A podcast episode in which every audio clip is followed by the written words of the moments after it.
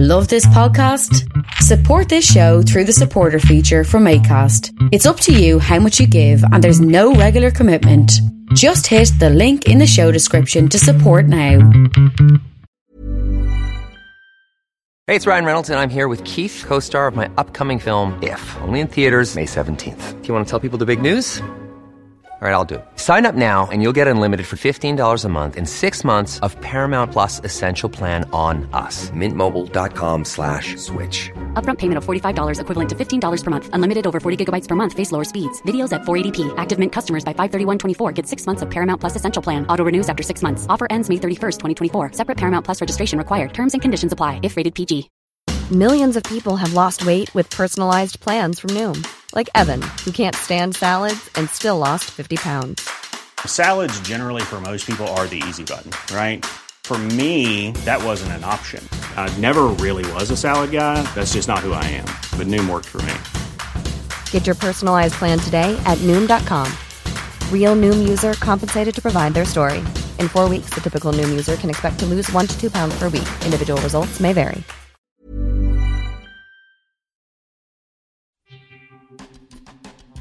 Thanks for listening to Kreative Kontrol. Uh, while I have you here, please consider supporting Youth Empowerment and Support Services, otherwise known as YES. Based in Edmonton, Alberta, YES provides immediate and low barrier overnight and day shelter, temporary supportive housing, and individualized wraparound supports for young people aged 15 to 24.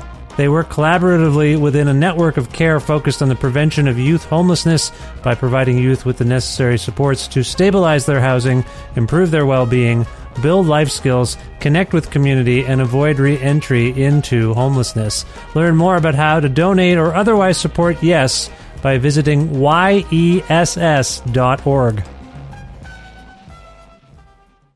Hey, this is Adam from Toronto, and I support Kreative Kontrol because Vish is full stop one of the best arts interviewers in Canada, or anywhere in the world, really. He approaches every episode like he's known the artist for years, creating a conversational atmosphere that gets straight to the heart of the work. No one else in podcasting gets it quite right like he does, with a mixture of meticulous research, wise artistic insights, and well humored personal connections. I proudly support Vish and Kreative Kontrol on Patreon. You should too. To make your flexible monthly donation to Kreative Kontrol, please visit patreon.com slash creative control today.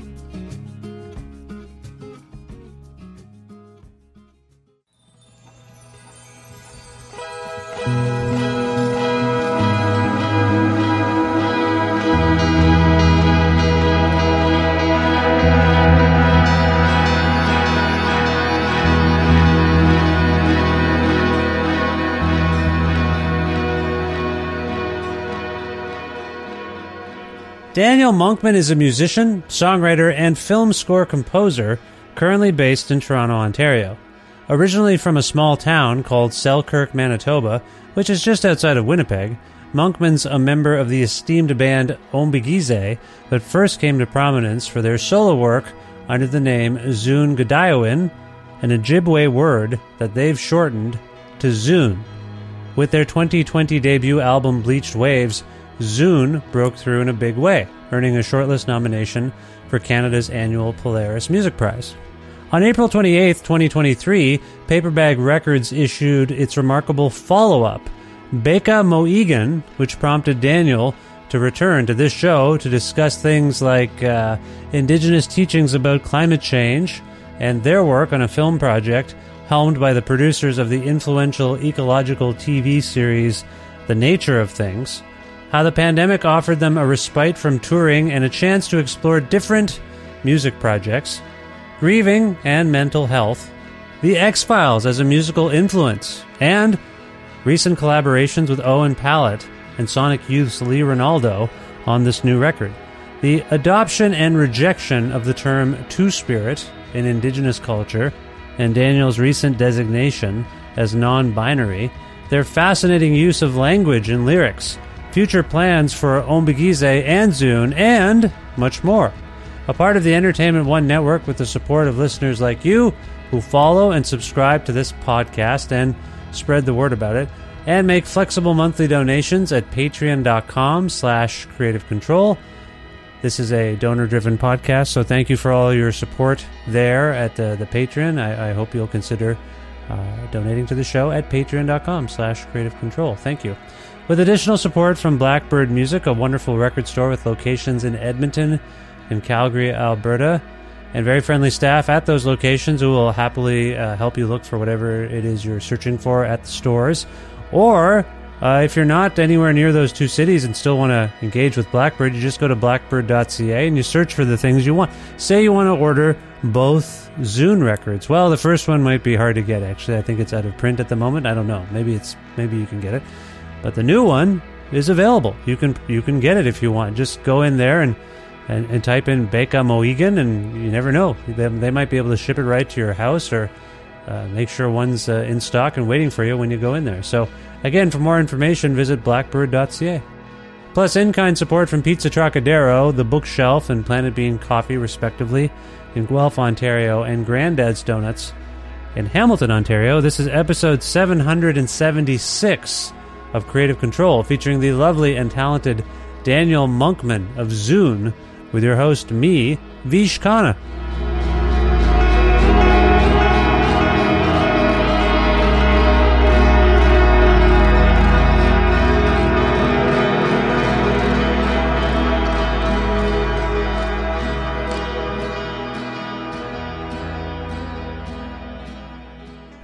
Hi, Daniel. How's it going? Hi, Vish. It's going great. How are you? I'm well. It's nice to see you and hear you again. Where in the world are you? I'm, uh, yeah, good to see you too. And um, I'm in Toronto, Ontario, sunny Toronto, Ontario. Oh, nice. Yes, I, I, I, you know, as we're speaking, I heard tell it's like bonkers hot. It's not even warm. It's like, is it, is that true? Is it really, really hot? I'm in shorts right now. Shorts. Shorts, yeah, and a t-shirt because it's just like too hot. Wouldn't it be great if you asked if you watched a, a, newscast and they were doing the weather and the weather person just said, well, I'm wearing shorts. Back to you, Joan. that was it. That's the temp. The weather is I'm wearing shorts. You figure it out. That would be a funnier way of than 32, 27 Right. degrees Celsius. But it is like in the, it's uh, unusually high. Is that correct? Yeah, and, and then I, I was saying that to someone last night. I was like, wow, I can't believe winter's over. And I'm just watching Game of Thrones. And then my friend was like, well, it's supposed to ice storm in, in a day. And I was like, what? Yeah. An ice storm in a day? They're, it's going to be taken away from us. That's what I saw. I saw a high of 27 degrees Celsius, which for my international friends who don't know what Celsius means, that's mm-hmm. hot. I don't know. I don't even know what the Fahrenheit equivalent is. I never know what the. I can't remember. yeah, I don't know the conversion is. But that's hot. That's like a summer day. That's like a nice summer day is like 27 degrees. And then like low of like 11, which is low. That's spring, fall. Then like one day in Ontario, as we're speaking, like in the coming week, it's like zero. Like no heat and like an ice storm. So Yeah. I don't know if you think much about uh, climate change. I know there's discussion uh, sometimes in indigenous culture about what it means. Do you have any kind of reflection upon this? Like the, I don't like to use this word lightly, but the insanity of the weather seems. I, I don't know. Do you have any insights in this uh, on this? Just given anything you've read about or heard about in your family history or anything like that?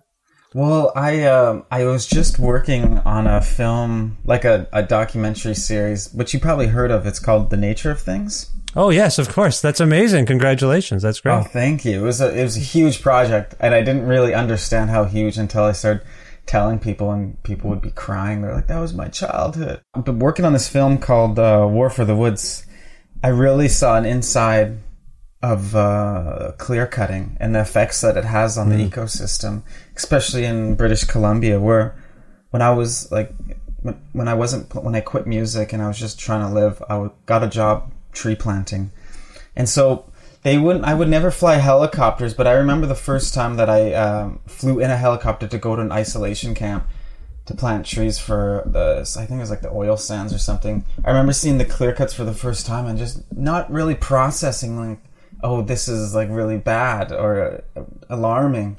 But I just remember being like, this was so cool. Hmm. And then watching the film now as a like I'm 31 years old now and watching this working on this film like hearing David talk about it like for 7 months of my life you start to understand that like you can't just like clear out old growth or stuff like that that is so rich with uh, protecting the ecosystems yeah. without ha- damage actually happening and getting out of that film, I have like a new perspective of it too, for sure. Yeah, it's uh, you know, I didn't want to start on a down down note, but it's right in our faces, all the down stuff. It, it's just Yeah. right there, and uh, you know, usually you talk about the weather, and it's pretty banal. Like, oh yeah, you know, how's it going? Well, it's nice out. It's not nice out, but it's getting to the point where like it's erratically the the weather's just so erratic. Yeah, yeah. Does that affect? So that's an interesting point of view that I hadn't really thought of before, and I appreciate your insights there about uh, uh, working on that film. But uh, do you find that this because people's moods change with the weather? If it's a sunny day or if it's not sunny for a spell, people say, "Well, I got I'm I'm sad. I'm depressed. There's Yeah, not, I'm not getting my vitamin D and I'm sad."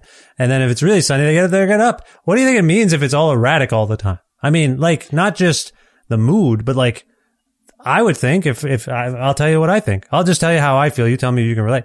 I am terrified. I find that terrifying. If I look at a weather forecast like the one I just described, I get like, whoa, no. I have children. This is upsetting to me. You know what I'm saying? Yeah, no, I, you know, I think about the young people. Like in in my culture, we're supposed to think of seven generations from us. So so like when when you're preparing the land and you're doing things, you're thinking of like, am I doing something that will be sustainable for seven generations? Yeah. And I think that way of thinking just doesn't operate with uh, uh, corporations and stuff. I think it's like short term thinking, Yeah. even though they would like their legacy to live long past them. But I think for them, it's like very short term getting the profits quickly. Short term profiting. So, like, yeah. Profiteering. Yeah. Yeah. Yeah. Absolutely. You, uh, scares me. in, in Zoon, I know that you tend to, and in your other projects too, I guess, uh, but you tend to think about, um, your life from like a multi-generational perspective, the history of your family. Within that, you, I think one, if they're involved in such a, an expression, they can't help but ponder the future, uh, as it relates to their heritage and their past and where they are now. Do you feel like there's a lot of pondering of what's coming next for you in your life, in your songwriting? Or I, I, I'm trying to unpack this from the records I've heard you make. Congratulations on the new one. It's wonderful. Uh, we've talked at length about uh, my uh, interest in your uh, approach to lyricism because I, I don't know if you, I feel like you agreed with me that it's a bit sparse, but direct. Sometimes, yeah. Yeah, sometimes, yeah. Yeah. Anyway, my, my initial question was Most times, actually. it's, a, it's times. you. I, I think we talked about it the last time you were on Mm-hmm. about how I, I marvel at how catchy your repetition is. Yes. Like, I remember that now. Yeah. yeah, you say like minimal stuff, but it gets in my head. I think it gets in all our heads. It's just so evocative, and it's it's it's not like pages and pages of lyrics. It's just like a couple of. Anyway, my point is, uh, what was my point? Oh yeah, temporality. I guess is my point. Do you find that you do a lot of future pondering in on this record or in your work generally, or is it a lot about unpacking your history uh, on some level? Like I said, I think they're intertwined, but do you know where I'm coming Yeah. from here? Yeah, because I, I wrote the I wrote the album in 2020.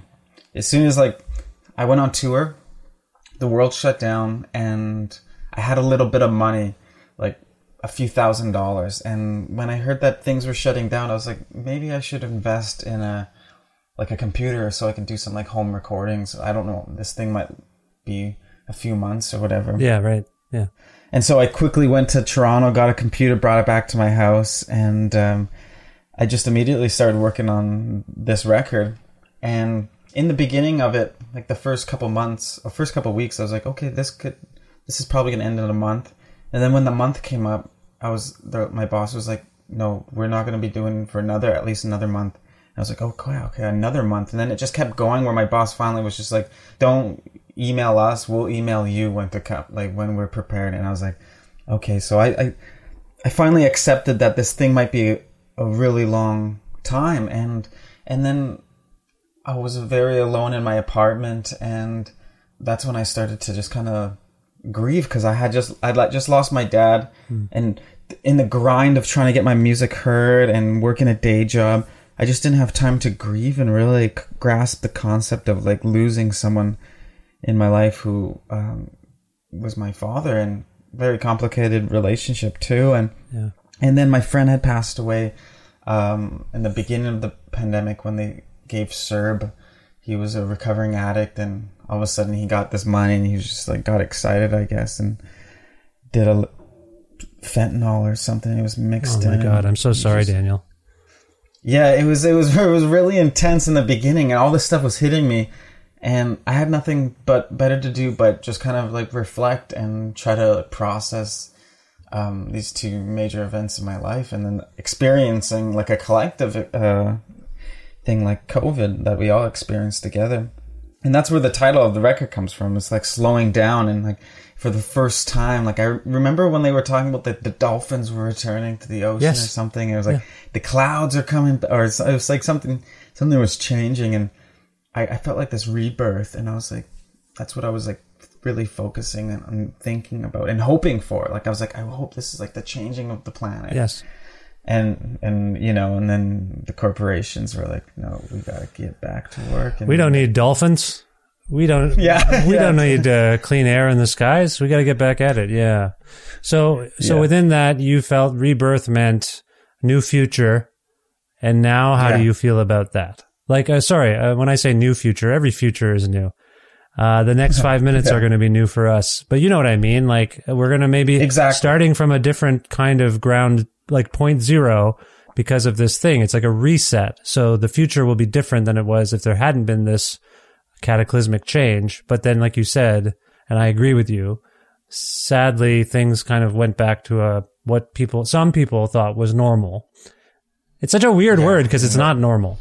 Our normal wasn't normal. But anyway, how does that affect your optimism, I guess, for the future, if you will?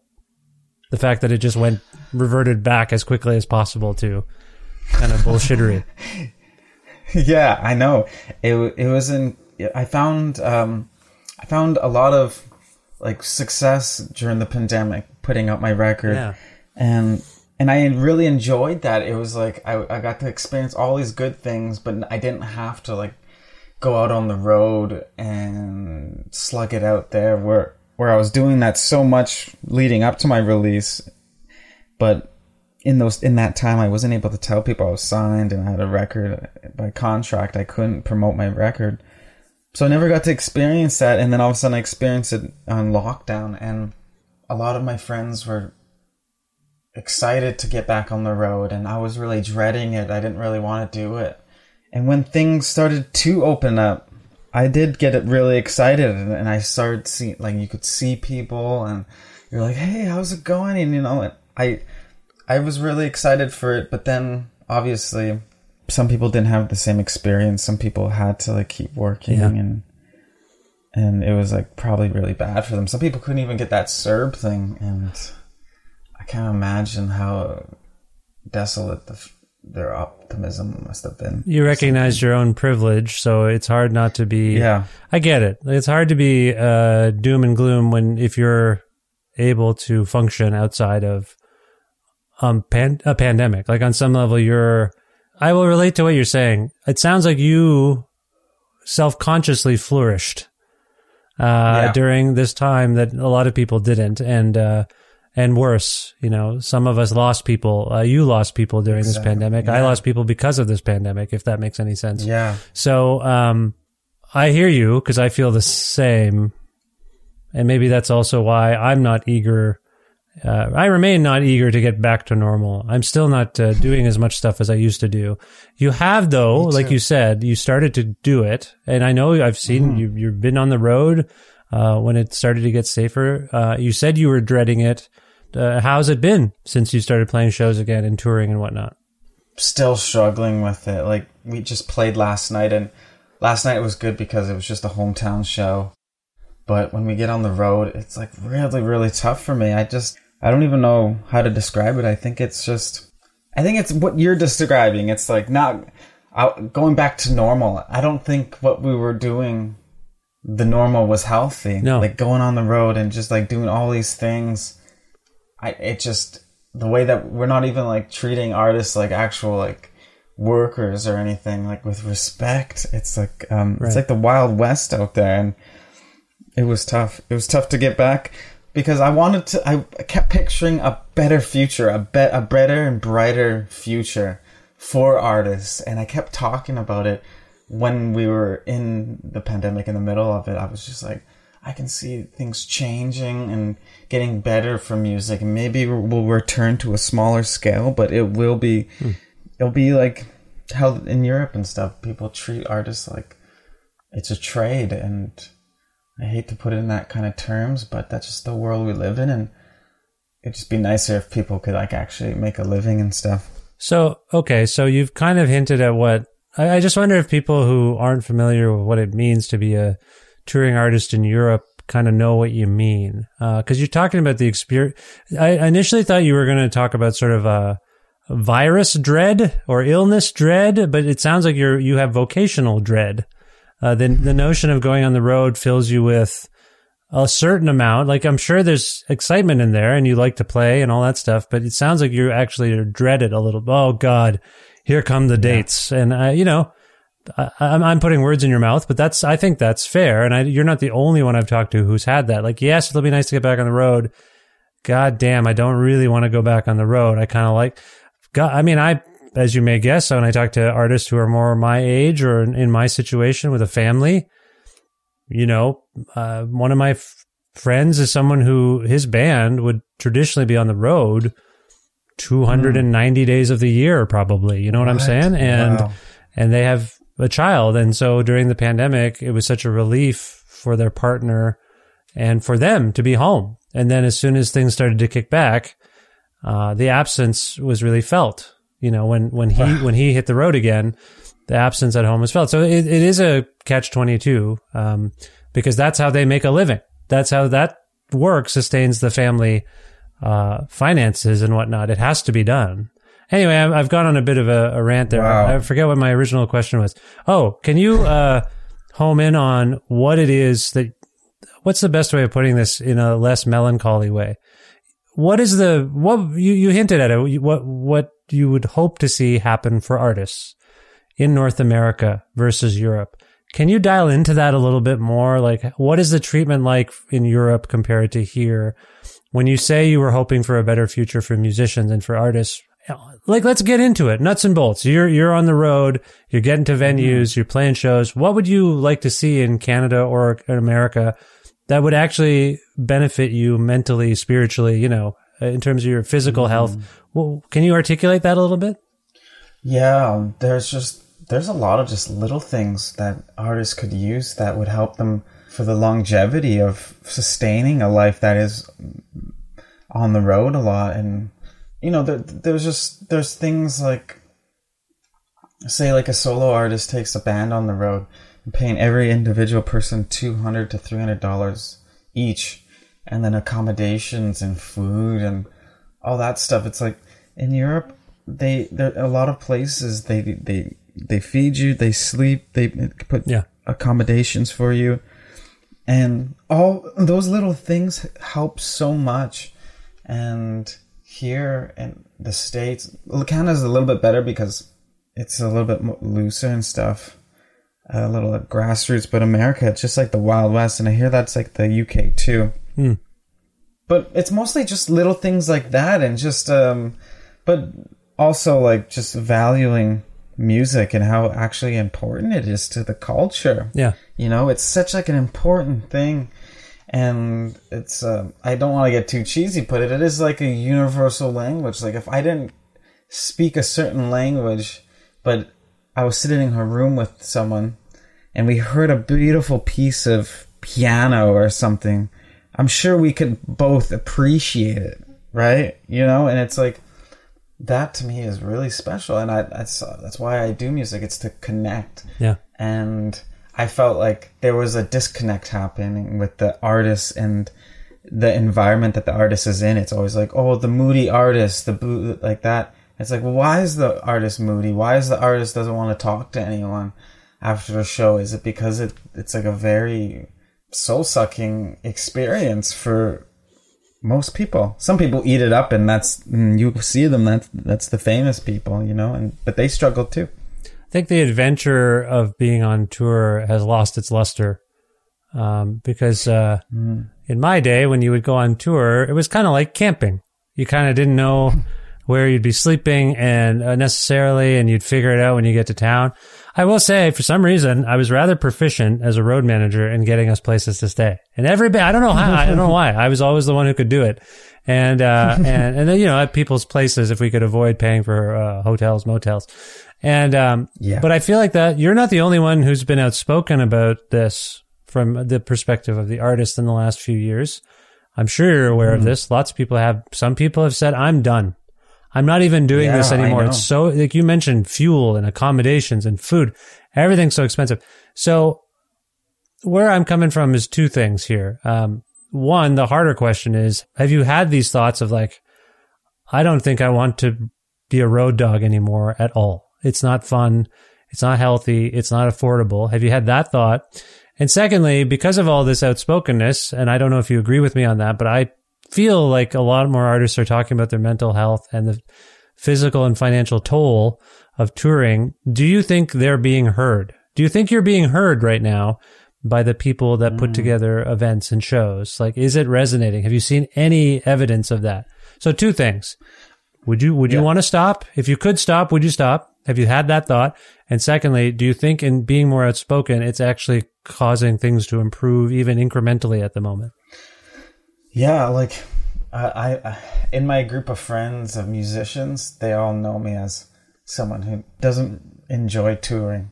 And if I could have, the reason why I'm doing more film scores is so that I have the freedom to make a choice if I need to go on the road. Where before it was like, I gotta sell these records because I want to get onto a bigger bracket with Factor. So with Factor, I could get more grants, and then with more grants, I could subsidize, and then blah blah blah, and I could keep some of my profits, and then in return, slowly I could build something. And when you're just left with that option of only touring, that can be really tough. Yeah. That can really be really tough. But I knew that as a creative mind, there's multiple ways to make money. And when I got really into film scoring, I saw the freedom that it could bring to me. Yeah.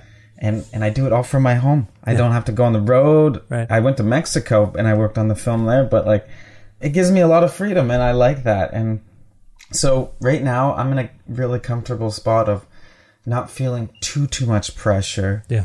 of uh, going on the road, you know. But I just I still get it. I still have that that feeling of like, oh no, like I should go on the road because if I don't, then I won't get the exposure and maybe get a Juno nomination or something, you know, because that stuff really matters to them. They want to see that the artist is out there really slaving, and that's the system that we're in. It's like this Yes. Yeah. backward system of all like the Junos, the factors, like all of them want external pressure. Yeah. You feel external pressure from some of these organizations Yeah, in a way. Yeah. to qualify for some of them, you have to be doing so much work, and um, I don't think they put into account inflation and mental health and the state of the music Yeah. industry. Well, listen, I appreciate you speaking on these things. Uh, I hope you're never afraid to. Not some people wouldn't, and it's not. Yeah, I know. it's not always the the most fun subject matter, but I appreciate it because it's the reality of what my guests on this show and and my friends are going through. If I if I may, so I just want to say it's appreciated, and I hope you find peace with it one way or the other. It sounds like you're getting there, figuring out other ways to to make a living. That, I mean, the other side of it is eh, particularly in a post Napster streaming age, it was like touring's the only way to make money, and that's not true now because of how expensive it is. So then there's a real reckoning, and all of it comes back to what you were saying earlier about how devalued art and music is. And again, not fun or pleasant fodder for conversation, but I just want to say it's important to talk about it as far as I'm concerned. So thank you. I think so too. Yeah, I appreciate when artists were starting to become re- very real uh, with um, how how the operation actually goes because the facade and the illusion online, you can paint any canvas Yeah. and make it seem like you're somewhere else. And Well, that's the other weird part of this, right? Because social media, which artists are, are more involved in, is a fake thing. It is a fake uh, reflection. Usually, like, uh, look how cool this is. Look how fun this is. But it's not real. Like, I mean, it's that one moment in a day, maybe that was okay, and then your the rest of your time, you're like, shit. yeah. So Yeah, there's the some reality. Yeah, there's some fakery in all this. I want to get uh, to this uh, brilliant new record of yours because you alluded to a couple of things have gone on with you since we last spoke. I would say um, you made a couple of records that were critically acclaimed, both on your own and with uh, our mutual colleague Adam Sturgeon. And congratulations on that. Then you start talking about the film score work you're doing.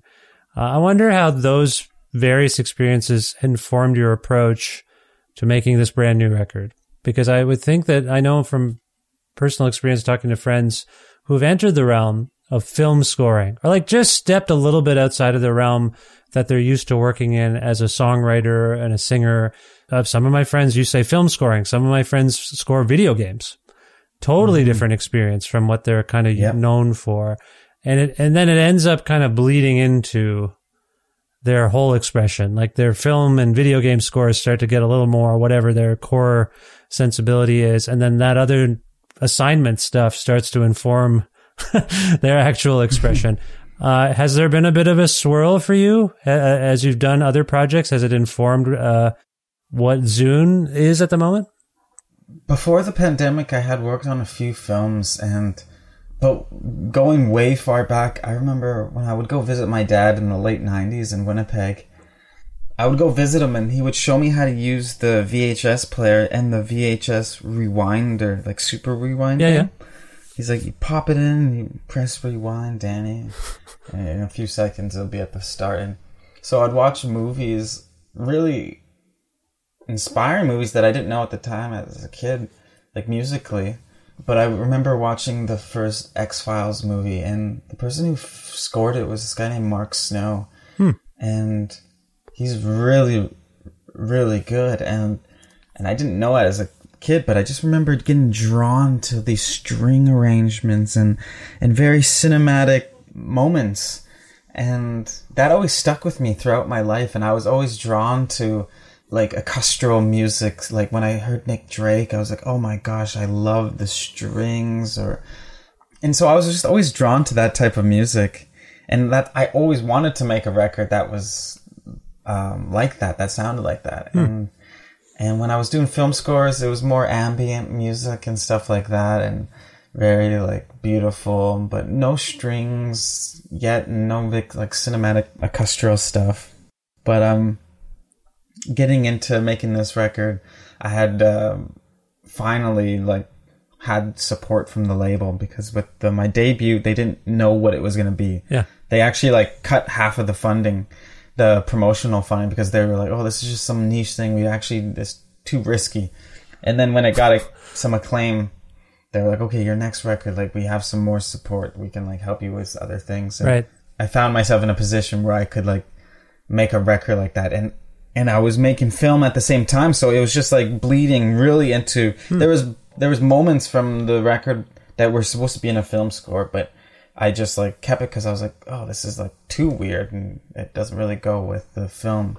But yeah, like the film scoring really bled into Zoon and is bleeding into Ombiigizi as well. Is it? Okay. That's interesting. Okay. And I mean, you talk about strings. I feel like when you were on the show to talk about, I think it was during the Zoon chat, uh, you referenced Owen Pallett, uh, Yeah. working with him to try to figure out some string arrangements. And here they are. They sound wonderful. What was it like working with Owen, uh, to, to bring these, uh, string parts to life? Oh yeah, I can't believe it. That day, that was when all that time ago that I was talking about bringing working with Owen. Pal. Yeah. It was like a few years ago. Yeah. Yeah, that was so long ago. Holy moly. Yeah. It was just exactly what I thought it was going to be. You know, just Owen kind of like mad genius. You know, it was really hard to track him down though. It took about a year to really track down Owen to like He's a busy guy. yeah, like really busy at that time too. I was like he was he was just working on the new uh Arcade Fire record, if you can believe that. And um I can believe that. And, he's, uh, he's basically a member of that band. That makes sense. yeah. so like That's his, that's his job in that band, I would say. Yeah. Yeah. Yeah. Yeah. yeah. Yeah. and uh, so it was really hard to track him down and get him to work on that. But after once we once I got him locked in, he was just we were working with this orchestra called the F- the Flame Orchestra, and uh, I think it's, they're called the O Flame Orchestra. And um, yeah, working with Owen, I was just so amazed with what Owen did because Owen created everything MIDI first. And even on like really weird shoegazy songs, I was like, I don't even know what Owen will do for this. And then he just showed me all these like cello parts that just like work so well. And I unconsciously didn't play much bass on the record, like almost next to none because I didn't own one. Hmm.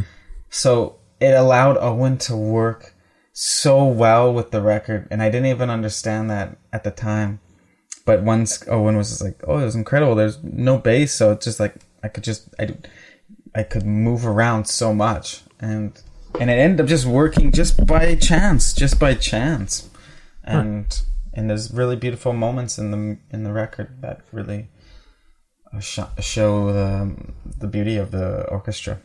I can't recall. Can you write uh, or read music per se? No, no, I can't. so when you're talking to someone like Owen, who, uh, for those who don't know, Owen Pallett, goddamn genius, uh, Yeah. just like a musical. I don't know if he he's a prodigy or he was. I don't know how that works anymore when you're a man, an adult.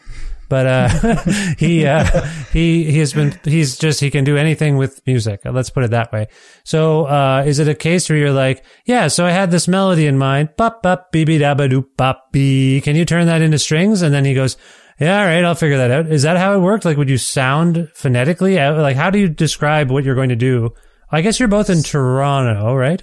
Yeah, Toronto. So would you Like, get together we to talk about this? Well, it was during the pandemic, so Oh, it was okay. like very like remote. I see. But we met up, and Owen would show me parts. We sat in his apartment, and we worked on things. But he would mostly like either come up with his own parts, his own melodies, or he would hear something that I was doing in the song and then mimic it and like kind of reinforce it and Hmm. and then in the mixing we would take out my original thing and just leave in Owen's and then I it would see. just be like it was kind of like that, you know? Okay. But I but I know people like Beck. He would like hum to his dad, who works his uh the orchestra, most of the string arrangements on his records. Yeah. He would hum it, and then his dad would just like come up with parts, and it will probably work like that, you know, because that's a lot of time. I'll just come with a song, and like just little humming parts. I think that's what McCartney used to do with George Martin Oh, as well. Like, just be like, Oh, here's what I want to, because he can't read or write music uh, either. Paul McCartney. Oh, Paul. By the way, people, Paul that. McCartney was in a band called Wings. If you don't know Wings, Yeah. check them out. Fantastic. anyway, so he would do the same thing, I think. So it's not unusual uh, to do Yeah. that. Um, so that, no, that's fascinating. That's that's that's really interesting. You also um, uh, among the guests, on, there are a few different guests here, but one of them, another one that caught my eye on this new record uh, is someone I've become friendly with over the last couple of decades myself, Lee Ranaldo of Sonic Youth. Um, it sounds like that was a bit happenstance uh, in terms of getting to know Lee. Is that correct? Oh yeah, yeah. Oh my gosh, I didn't know that it was gonna ha- actually happen at all. Uh, it was very by like it was a it was a series of events dating back to 2018 that led me to that that recording session that I had met Lee, and then we just found out that we like uh just knew a lot of the same people and but uh, I was uh, in 2018. I got an, a, a, sh- a show offer with a band called the Medicine Singers Mhm. and Yonatan Gat at Lee's Palace in Toronto, and I took the gig.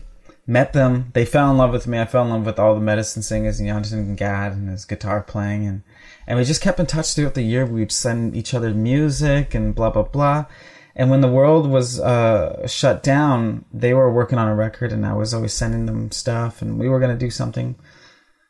And when the world opened back up and they started touring and playing music, Yonatan Gat was just always like, Danny, we would love to have you play with us. It would be so cool to have a younger indigenous person in the band with us, you know, at any level you want. At least come record with us. And so last FME festival, like last summer, Jonathan was like, come play with us at FME and then come record with us at Hotel2Tango. He's like, Lee Ranaldo will be there, um, people from Godspeed, and a few other folks. And I was like, dude, of course, of course I'll come record. Of course, yeah. so that that that week was really intense for me. My manager at the time kind of screwed up my schedule and almost canceled that rehearsal. It was like you can't make it. You're supposed to be somewhere else. Uh-huh. And I was really got in a crossroads with them, and I was like, no, like this is really important.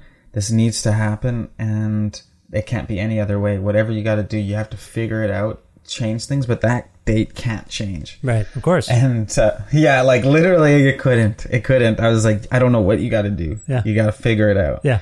And uh, blessed that the person at the time figured it out and it worked out, and I was able to go out there and record.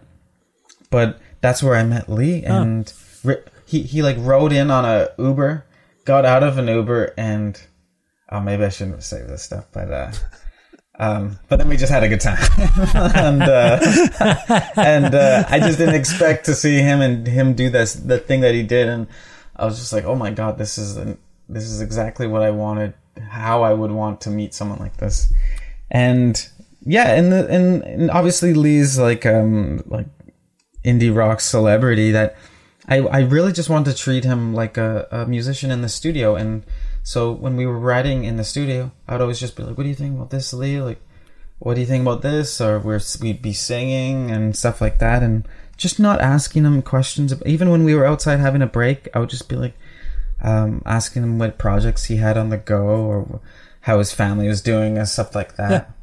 And, and then slowly asking questions he he started asking me questions. He's like, "Where are you from?" And I was like, "Oh, uh, Winnipeg. That's where I was." Oh wow, that's a connection for him. Amazing. And then and then right away he was like, "He's like Winnipeg." He's like, "That's where my life wife Leah is from. Yeah. We go there every year." I was like, "What really?" I was like, "Yeah." I, I was like, "I grew up in the North End." He's like, "The North End." He's like, "That's where I recorded my Yeah. solo album about the North. End uh, women." I was like, "Dude, that's where I lived. I lived on Salter and stuff like that." And then it, it just like kept going into this thing where uh, we knew the, all the same people, and um, and then he was like, "Wait a minute." He's like, "So what music do you like?" I was like, "Well, I just made this record called Bleached Waves, and it was like nominated for this award called Polaris." And um, it's a, he's like, "What kind of music is it?" I was like, "Well, it, people were calling it moccasin gaze, but it's like indigenous mixed with like powwow drumming and wall of sound, but it kind of goes everywhere." And um, he had this like thing on his phone and he was like scan it and take my information. Let's keep in touch. He's like i want to hear about this moccasin gaze and i was like i can't believe lee ranaldo saying this in my mind but i was like yeah lee i'll definitely give you a copy.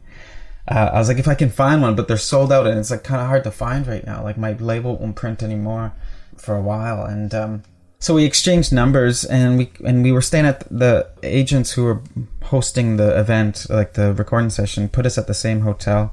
So we were always talking and my partner uh, who i used to date is this painter in new york and she signed to this uh, art gallery who I was talking to Lee about, and he was like, "That's those are my friends. Those are my friends." I was like, "Oh shit!" I was like, "All these connections." It was so strange.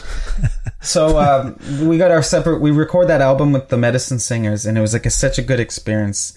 And um, we record the album, and we go our own ways. And then Lee like texts me. I think Lee texted me, being like, "Hey Daniel, just wanted to say hi, and here's the photos from the weekend.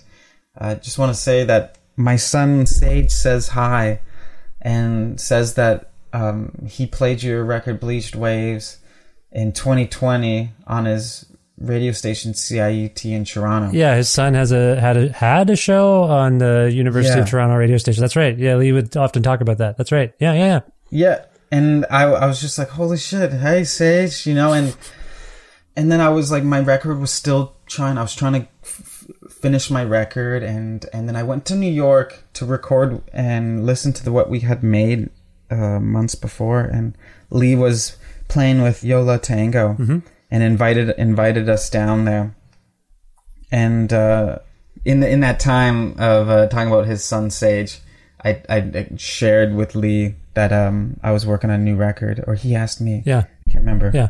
But I was I, I was like, do you want to play on it at all? He's like, yeah, send me over, whatever. I was like, but I was like, literally, the label needs it in two hours. Like, this is no joke. I still have the text messages of like being like, actually, my label wants it in two hours. Like, do you think you could do anything?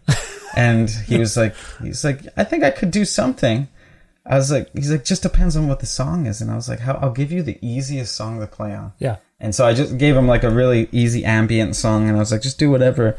And um, and the label was like, we'll give Lee Ranaldo all the time that he needs to record a part. So I was like, you got a day. And uh, and then I yeah, he came back super quick, and I wanted him to play more, and he wanted to play more. And he's like, too bad we couldn't do more. But when at the Yo La Tengo show, he was like, he's like, my schedule's opening up, and like, let's do something soon or something. And I was like, okay, I'll get music together. And so that's kind of what I've been doing the last little while.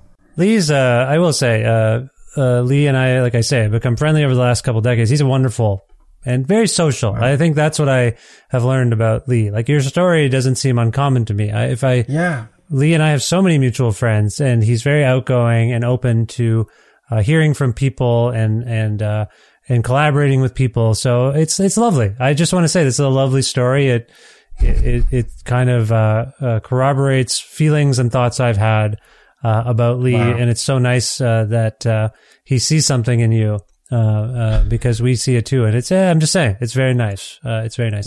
Now, the song you mentioned there, uh, that Lee contributes to, I think is a significant one for you in your life trajectory. Can you expand upon that particular song and um, uh, what it means to you at this point? Uh, by the way, as far as I can recall, and forgive me if I'm wrong, I believe it's an instrumental. However, um, it has uh, a title that connotes something. I'm I'm really building this up. Daniel, can you talk a little bit about what that uh, song is called, what that uh, what what that means, and what it means to you? Is that possible? Yeah, of course. So for a lot, for a big portion of my life, I lived in really kind of sketchy situations with like a lot of um, homophobic. Uh, uh, I would say like people who were involved in gangs Yes. and selling drugs and stuff like that. And as a child, I remember always feeling I was raised by my mom, my aunties, my grandma. I had some communication with my dad, but he was unable to really be there. So I was really raised and protected by feminized people Yeah. my entire life. And I don't really have much uncles. Like we had one, but he was he was never around. So it was just like really uh matriarchal upbringing for me. Like that's what I was really raised on.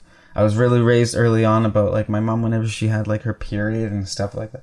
I remember at a young age question being like, Why is it there blood in the toilet? Yeah, yeah. and uh, and my mom always just like any time in my life I was always protected uh, by my aunties and my mom.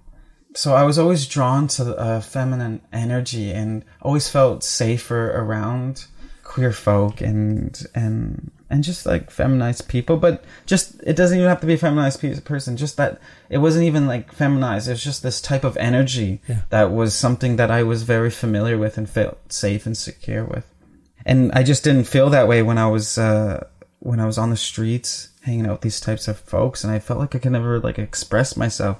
But I was always called out on certain things.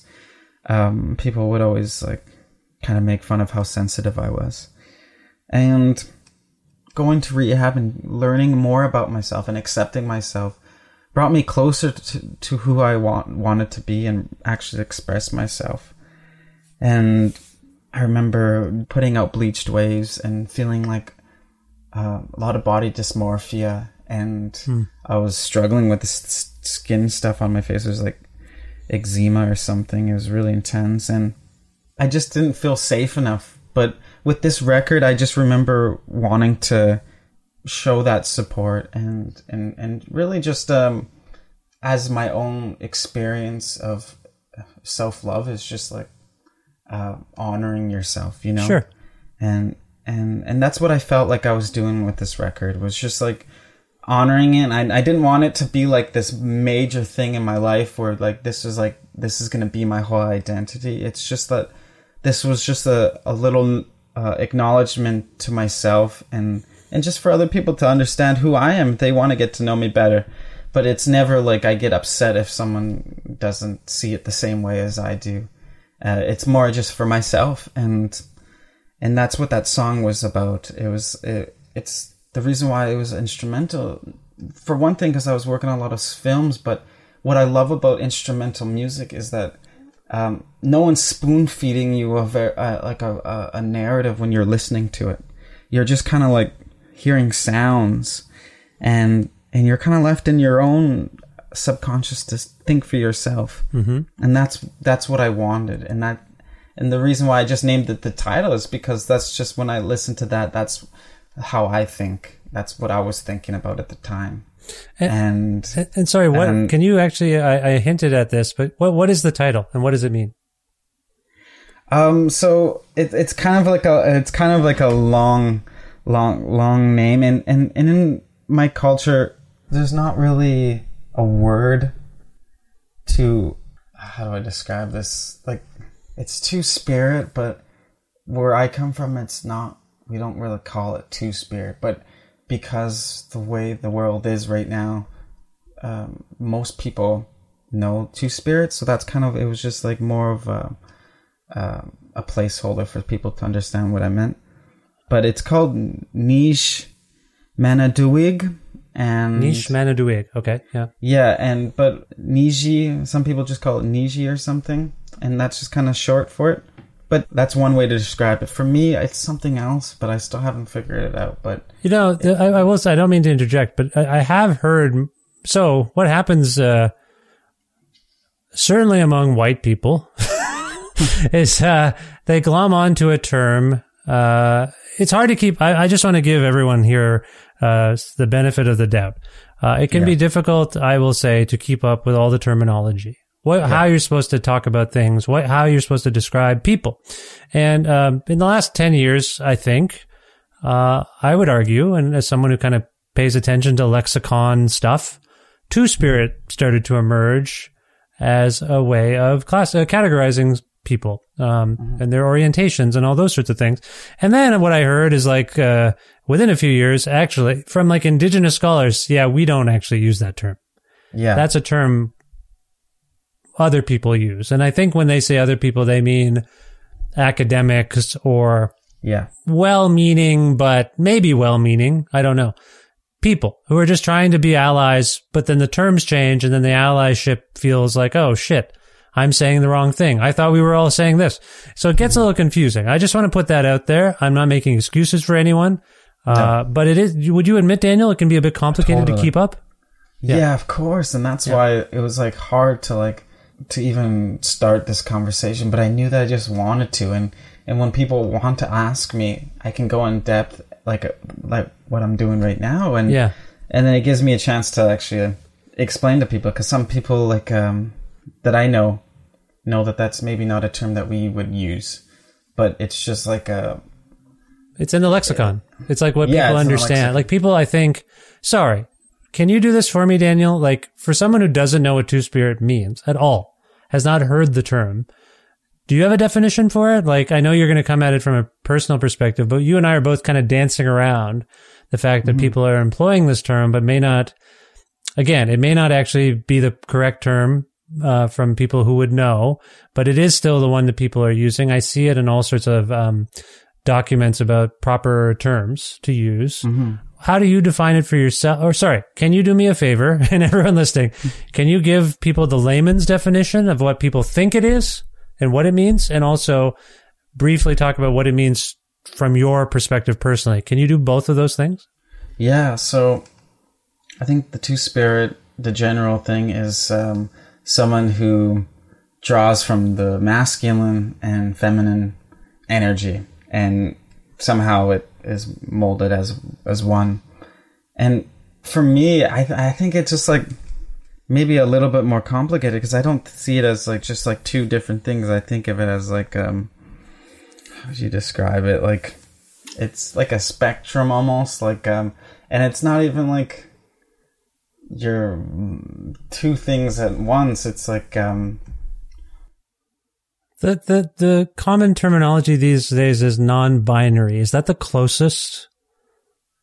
I think so. Something like that. Yeah, yeah like non-binary. But it's like, I, I don't even get upset when people call me uh, hear anything. It's like not even like I don't see this like that. Still, it's like I just uh, I just know that I I feel comfortable around feminine energy, and that's where a, a lot of my intuition comes from because I was just so raised, but with my mom, and and I can pick up on certain things, but I never want to categorize it as just like this is a feminine thing, and because like I know hyper feminine people who have masculine characteristics too. Yeah. You know, it's so it's just funny how we're in a world where it's there's a lot of definitions for things, and it's people kind of get lost in the translation or something. Well, but some of it emanates from a very personal feeling and sensation that that's who you are. Uh, and where it gets complicated is in the in in your case as a public figure, there has to be some semblance of presentation of who you are.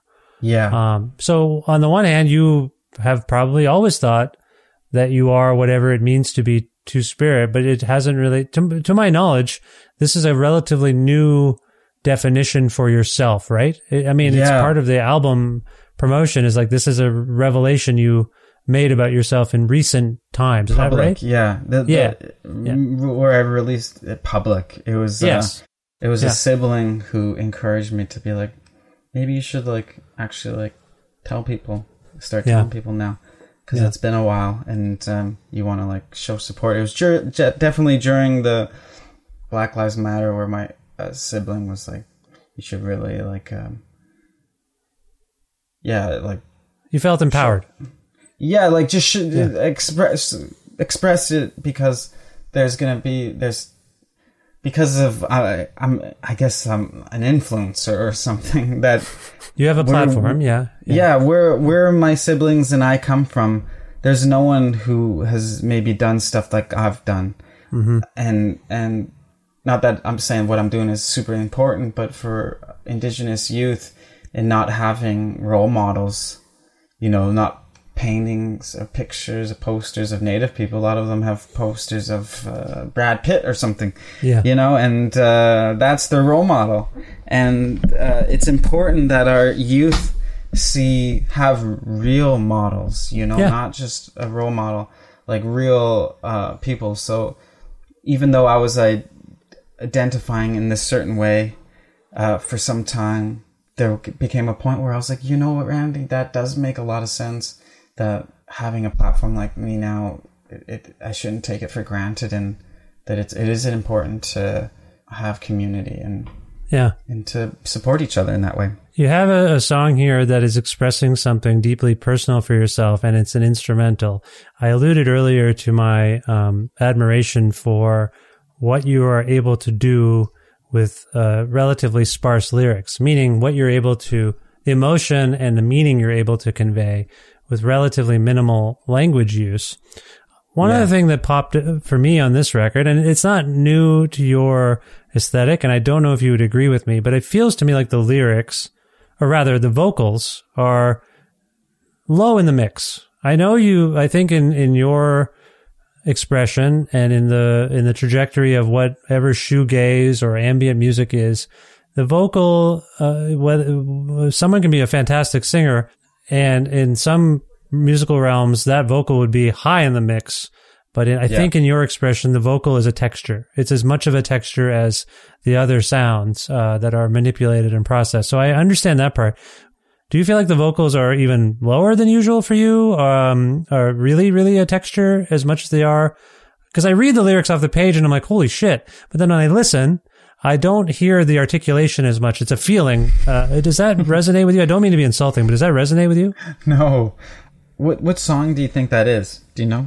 Do- Off the top of your I feel like it's true of. It's a good point you raised because some are brighter than others, uh, higher in the mix than there's a others. yeah, Because there's a there's a few songs that I recorded and wrote, and I was like, "This is perfect. This is exactly it."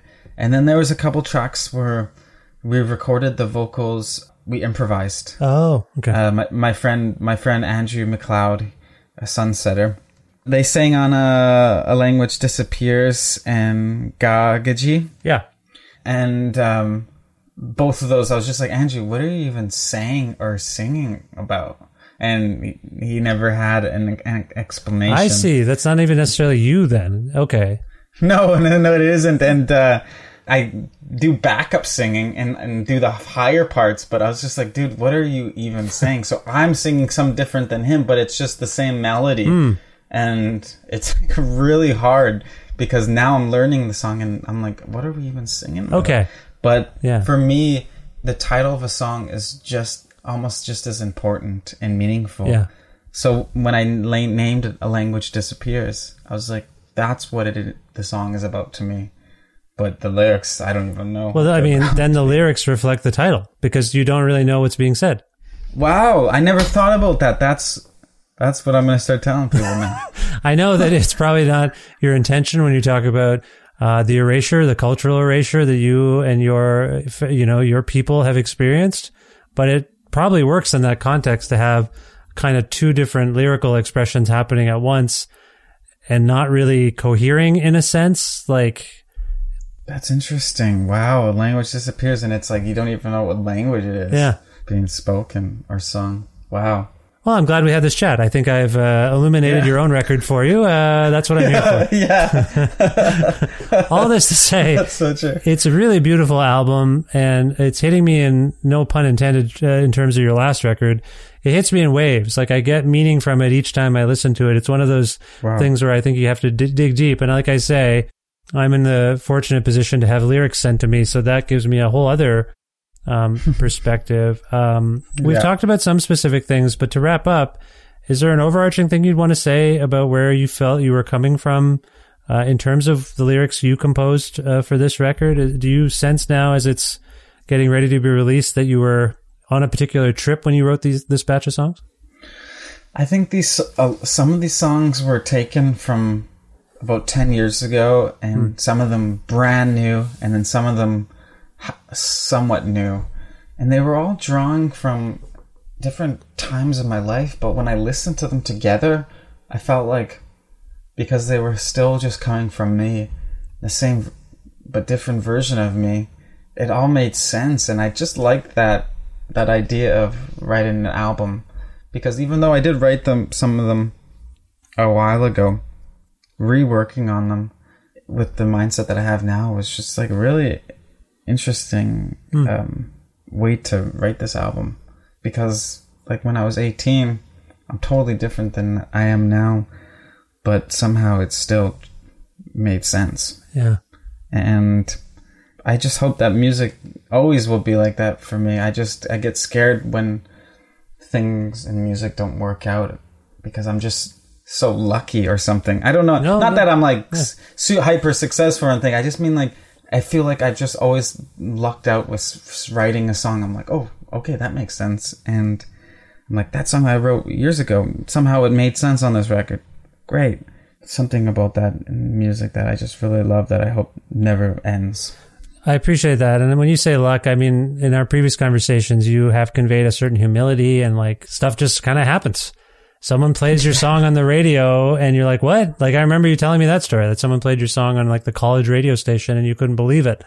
Um, and that's, that's a huge thing to have something you put out there, uh, be recognized and have it resonate enough with someone that they decide to put it on the airwaves. So, and here we are now, like, you know, uh, You've got someone from Sonic Youth on your record. You've got Owen Pallett working with you. Like My it's gosh, not all luck. so I'll tell you that. grateful. You're you're onto something Yeah. here. So I appreciate that. Daniel, what's coming up next for you and for Zoon and your other projects?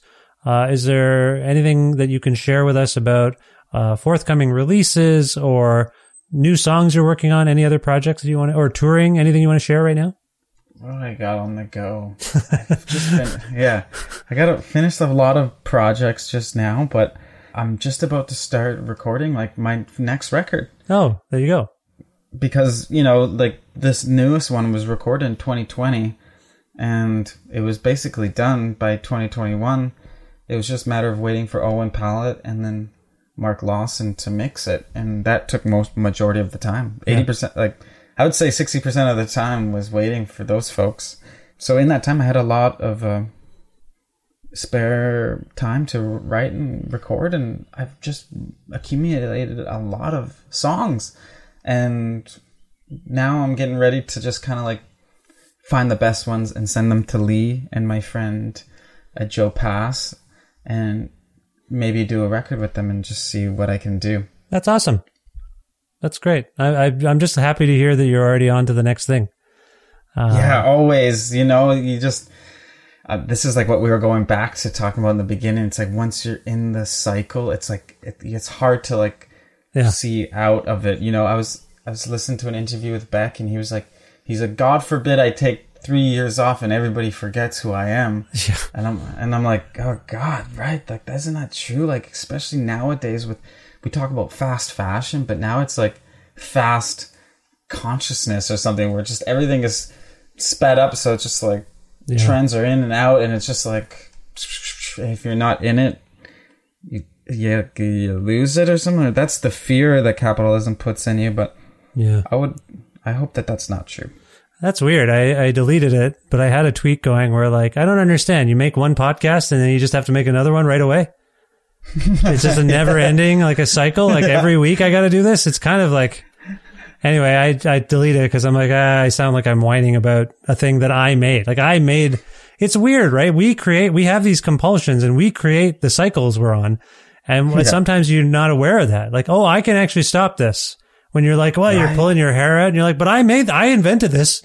And I got to Yeah, go through this ends- sometimes. Yeah. Yeah, it begins with you and it ends with you. Yeah. You know? But it feels, it feels external. Like I feel like, ah, well, my, my listeners are expecting it. The community of artists I support are expecting it. But it does every once in a while. I'm like, I just need a break.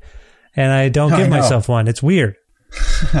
No, I know, and I really failed at my failed myself with that, not taking a break, and my health got like really really bad, and I'm just recovering. Oh man. Like I'm just now doing interviews and stuff because my eyeballs were swollen and there was like pus coming out of them because I got this infection and oh no.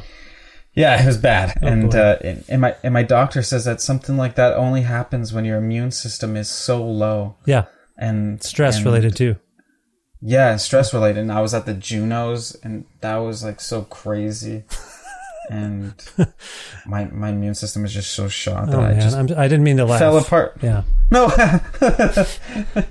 give it to the Junos to catch some kind of virus that just like attacks my eyeballs. Everyone who went to the Junos got back and was like, I don't feel so good. And I was like, well, I'm glad I didn't go. It was in my hometown here in Edmonton. And I was like, nah. That's right. I only went to like, I had to do a couple things for work. But anyway, that's a digression. I, I hope you're doing better. It sounds like you are. And I So appreciate uh, this time, Daniel. If people want to learn more about Zoon and follow your exploits using their telephones and computers, where would you like to sort of send them online? I would say follow me on Instagram. That's at Zune Gadiowin. And Om is the other project. So that's O M B I I G I Z I. Yeah. And yeah, just look up those two names and get all the music that we're putting out. I'll link to those things in the uh, write up for this pod as well, so people can click on those things and follow Daniel and uh, all his work. Uh, Daniel, if we can go out on a song from this new record, Yeah. I wonder if you can pick one for us and tell us why you chose it. Okay, I would say I'll go with Dodum. Dotem. Now, why did that come to mind? Dotem because um, it was a song that I wrote on the reservation about maybe like eight years ago when I was really going through a lot, and my dad and I had reconnected, and I was writing this song. I was yeah, I was listening to a lot of singer songwriter stuff like Gordon Lightfoot or something like that with my uncle, and I really wanted to just like make this singer songwriter song style um, song, and um, I wrote that one day, and my uncle Matt was immediately was like, "Danny, that's a, that's a good song. You gotta That's you nice. gotta keep that for yourself." Yeah, he's like, "You gotta keep that for yourself," because I kept I went through this phase where I was writing songs for people. Not that anyone wanted any of them, but I was just like, I want to be a songwriter, and um, but that was the one that he told me to keep for myself, and uh, I see. and so uh, so then I immediately gave it to someone after that, and then got the rights back for it. Maybe like three years ago or something like that. My manager Oh. like did some did some digging, and he found out that the contract that I was working wasn't actually like good or something. So we just spoke to the band, and they were like, "Yeah, you can have it." So we got the rights back, and then I was like, "I'm re-recording it," and then I did. Now, this is an elemental song. Uh, there are references to the ocean. Uh, you also do a thing that I'm a fan of, and I alluded to earlier, where you you kind of pick a phrase and repeat it, but vary it. Uh, so when people listen to this, you'll hear even if I wasn't in sight, even if I wasn't wrong, even if I couldn't write, even if I wasn't true, even if I came through for you. So you've kind of settled on something there uh, to get the, the the narrative going, but you vary it. I'm onto you, Daniel. You have these really cool, these nice, cool tricks that I like, uh, and I notice them all the time. So I just appreciate that you know your core, and you you still. They, it's. I'm just saying. I hope that doesn't come across the wrong way. I think it's. No, I love it. think it's fascinating that you're able to do so much. Again, I think I may have said this to you before. It reminds me kind of like of Iggy Pop and the Stooges, where he would just say a couple of things, and it's in your head for the rest of your life. Like the, the same words just over and over again, and you're just like, yeah, that's a great song. That's not. It doesn't have to always be Gordon Lightfoot and record the Edmund Fitzgerald, where it's just like a billion things. No offense Right. to, Oh to Gordon, gosh. but you know what I'm saying. So I just want to commend you on that. And without further ado, let's you. let's play this new song, uh, "Dotem" by uh, Zoon. Uh, Daniel, it's always a pleasure to speak with you. I hope you enjoyed this, and I hope we speak again sometime. And best of luck in the future. Oh my gosh, thank you so much.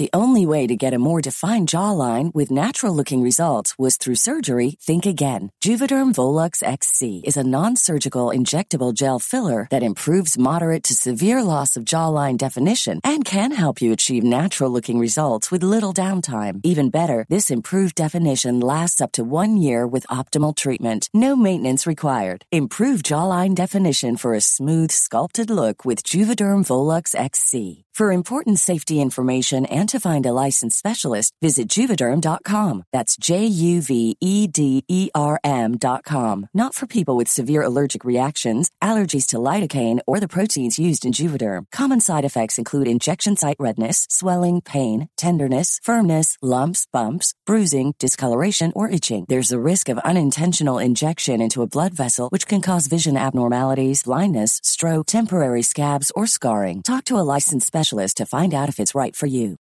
Since 2013, Bombas has donated over 100 million socks, underwear, and t-shirts to those facing homelessness.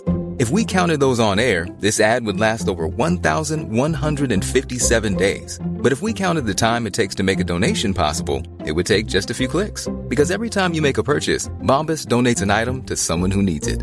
Go to bombas.com slash ACAST and use code ACAST for 20% off your first purchase. That's bombas.com slash ACAST, code ACAST.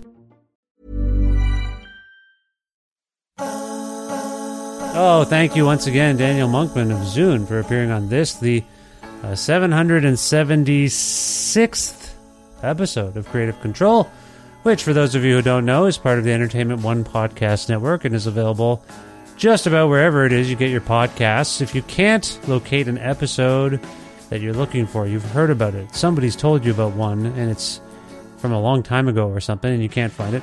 Or if you want to learn more about me and sign up for my monthly newsletter, please visit vishkhanna.com. You can also like Kreative Kontrol on uh, Facebook, uh, the cockroach of social media platforms. Or you can follow the show on Twitter. I don't know if it's the cockroach. At Vish Creative, or you can follow me directly on Twitter and Instagram at Vishkhanna. Also, this is a donor driven podcast, ostensibly, and I'm fine with that, although sometimes I feel like, oh, uh, I don't even know what that those sounds mean. I'll just carry on with my spiel. This is a donor-driven podcast, and if you feel compelled to contribute to the show's uh, work with your financial uh, contributions, you can at patreon.com slash kreative kontrol. Uh, that's where you can make a flexible monthly donation to support me and this show. Uh, $6 USD American or more grants you access to exclusive content. You get the episodes earlier than everybody else. And if you're interested in receiving a Kreative Kontrol t shirt at that $6 or more level, uh, you can do all that. Just got to message me on Patreon. By the way, you don't, if you can't do $6, uh, people do all sorts of things. They do uh, less than $6, whatever amount they want. They do a lot more, some of them, which is very kind. I appreciate it all. Uh, whatever you can do, just uh, head over to patreon.com slash kreative kontrol and make a decision yourself. Thank you so much for your support. Speaking of support, thanks again to the wonderful Alberta record retailer Blackbyrd Myoozik, which has physical locations in Edmonton and Calgary, Alberta. And you can learn more about those. And you can also order things from their website at blackbyrd.ca. Also, want to thank Pizza Trokadero, The Bookshelf, and Planet Bean Coffee, respectively, in Guelph, Ontario, and Grandad's Donuts in Hamilton, Ontario, for their in kind support for this show. If you want to learn more about any of those places, check out the show notes. There's some links, and you can click on things and figure that stuff out. Thanks as always to my friend Jim Guthrie. He lends me some music of his uh, for the show. You can learn more about Jim at jimguthrie.org.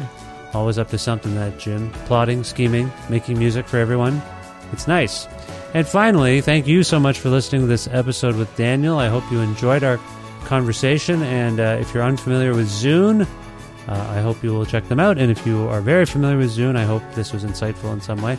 Otherwise, thank you for subscribing to this podcast or following it and telling your friends all about it, spreading the word about kreative kontrol. It means a lot. This is the 10th year of the show. Still going somehow. So thank you. I will talk to you soon. Bye for now.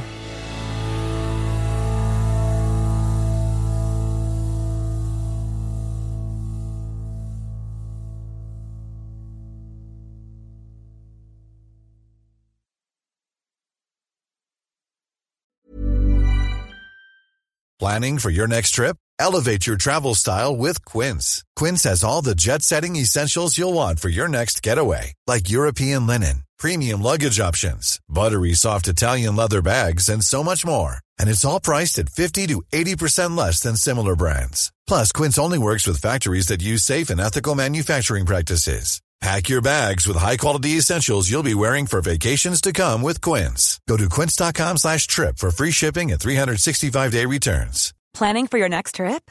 Elevate your travel style with Quince. Quince has all the jet-setting essentials you'll want for your next getaway, like European linen, premium luggage options, buttery soft Italian leather bags, and so much more. And is all priced at 50 to 80% less than similar brands. Plus, Quince only works with factories that use safe and ethical manufacturing practices. Pack your bags with high-quality essentials you'll be wearing for vacations to come with Quince. Go to quince.com slash pack for free shipping and 365-day returns.